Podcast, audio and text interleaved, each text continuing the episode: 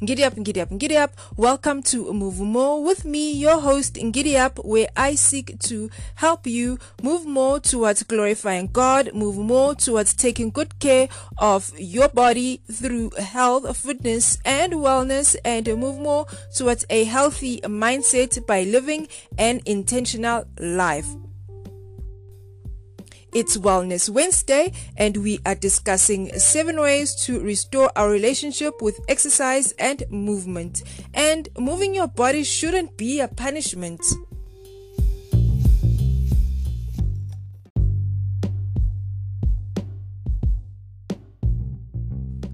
One thing I've noticed a lot recently is people want to restore their relationship with fitness. Many people are looking to move away from extreme all or nothing behaviors or using punitive exercise and instead find a way to just feel good and enjoy what they are doing. You might be wondering what does this have to do with exercise? A lot actually. Diet culture often acts as a catalyst in dismantling our joy for movement by driving the all or nothing behavior. Starting and restarting diets often goes hand in hand with going all in on exercise right off the bat. Diet culture has transformed exercise into something loaded for many of us. For some, it recalls school age torment for being larger or lacking in athletic ability. You might have guessed it, I was tormented and teased. The joy of movement, though, is inherent in us. Remember when we were little kids playing tag, umgusha, or swimming? Remember how fun it was? It was simple joy for us. The key is finding that again. We can't really enjoy all the good things about exercise when we carry fitness trauma. Recovery is an effort, but you can work on rewriting your fitness story any way you like. I'm going to be discussing ways of thinking or reframing that I have found helpful. First thing I found that is helpful is developing and writing down your own fitness vision. Our fitness culture is often driven by the idealistic imagery and messaging, unattainable, of course, leading us to believe that fitness has one set of rules, one look, and one hardcore vibe.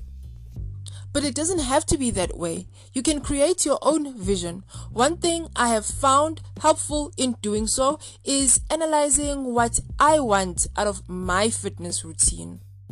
You can also do this Take out a pen and paper and write down the things that are most important to you when it comes to your fitness and health, including your mental health.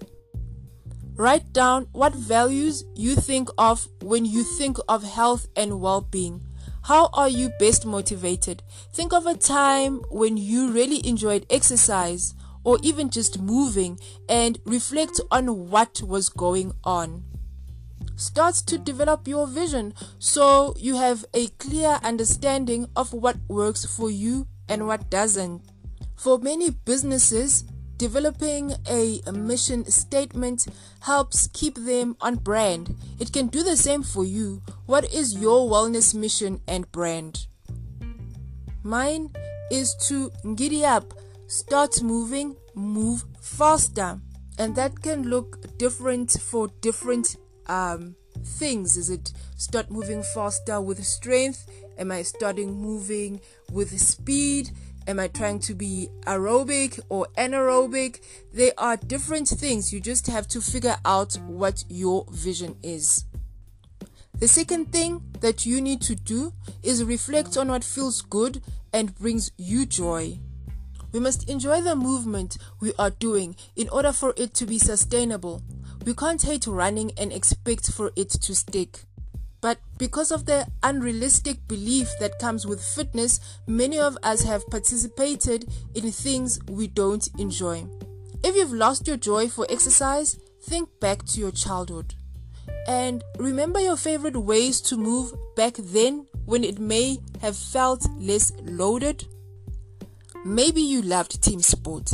I just started step aerobics and I love it. It has a dance element and I enjoyed dancing as a kid and as a teen.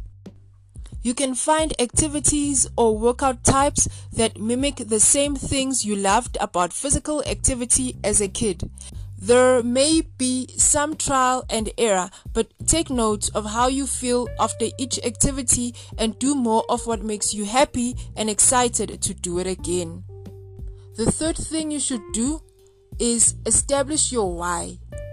There is definitely a honeymoon period to most fitness routines where it's all sunshine and unicorns, but then the fitness reality sets in, and we start to understand that establishing a routine means suiting up even when we may not really want to. The idea is to stay consistent. Establish a solid why or a motive to do your action is essential for those days when it's tough to get going. Think about what motivates you to start. You may wish for the confidence to say yes to a hike and trust your body will be able to do it. On the other hand, it can be watching a parent in poor health that motivates you or wanting to be able to keep up with your kids. Maybe you just want to feel good in the skin you're in. What is it that drives you to move? Tip number four that can help you restore your relationship with exercise and movement is understanding that our bodies evolve. We can't turn back the time. Our bodies are evolving, expanding, shrinking, birthing, and aging, and it's all okay. In order for us to have a healthy relationship with movement, we have to stop putting harsh demands and expectations on our bodies if they don't perform or look as they used to. It's unrealistic and unfair to ourselves. Our bodies are amazing and deserve their due respect. Simply telling yourself this, though, isn't the most effective way to drive it home, but these actions have been helpful following social media accounts of exercise with similar body types and ages as mine, getting inspired by people who are killing it, who share the same likeness as me, learning to celebrate my body as it is right now. Writing positive affirmations about my body and posting them where I can see them daily. And these affirmations can be as short as one word strong, warrior, capable, or longer in length if you decide. If you follow me on the gram, you might have noticed that I enjoy these one word affirmations. You can also take a moment at the end of each day to reflect on how your body moved that day. Another is to give thanks and gratitude for your body for showing up. Another thing you can do to restore your relationship with exercise and movement is to celebrate non scale victories. It's important to not make weight loss the goal of starting or sticking with movement. It can create a fleeting relationship with moving our bodies, and that's not what we want. So, take some time to reflect on the non scale victories your exercise may bring. My recent victory is that I am at the end of my one dumbbell training plan, which was a plan to help me improve my strength on my weaker side, which is my left side, or which was my left side. I am now feeling strong, and I know my right side will not have to compensate for the weakness of my left. Wins don't have to be drastic. Perhaps you are sleeping much better, you have more energy, you're more motivated and feel happier, or maybe you've made some new active friends. There are endless benefits to exercising that don't involve standing on a scale that may or may not move. The next tip is to identify your triggers and seek professional help if you need it. For some of us, improving our relationship with exercise means being very mindful of our thinking and moving.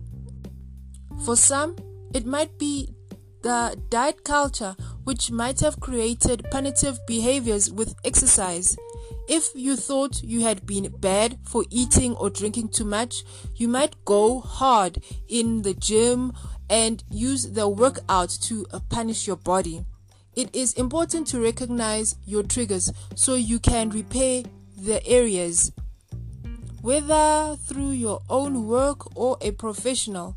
One thing that has worked for me is taking a moment to list out any behaviors that I felt were wrong or uncomfortable surrounding exercise.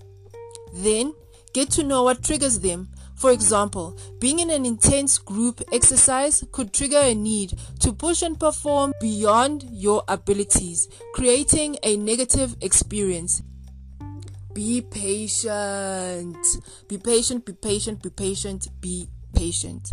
Repairing your relationship with exercise takes time. Time to figure out what feels good to you. Whether that is dancing, running, swimming, biking, whatever it is, just go ahead and do it as long as it's safe. But most importantly, be kind to your body and be patient with your evolving body. Pay attention to what feels good and what makes you want to keep coming back again and again. If you can achieve that, you're on your way to a golden ticket of sustainable and healthy movement.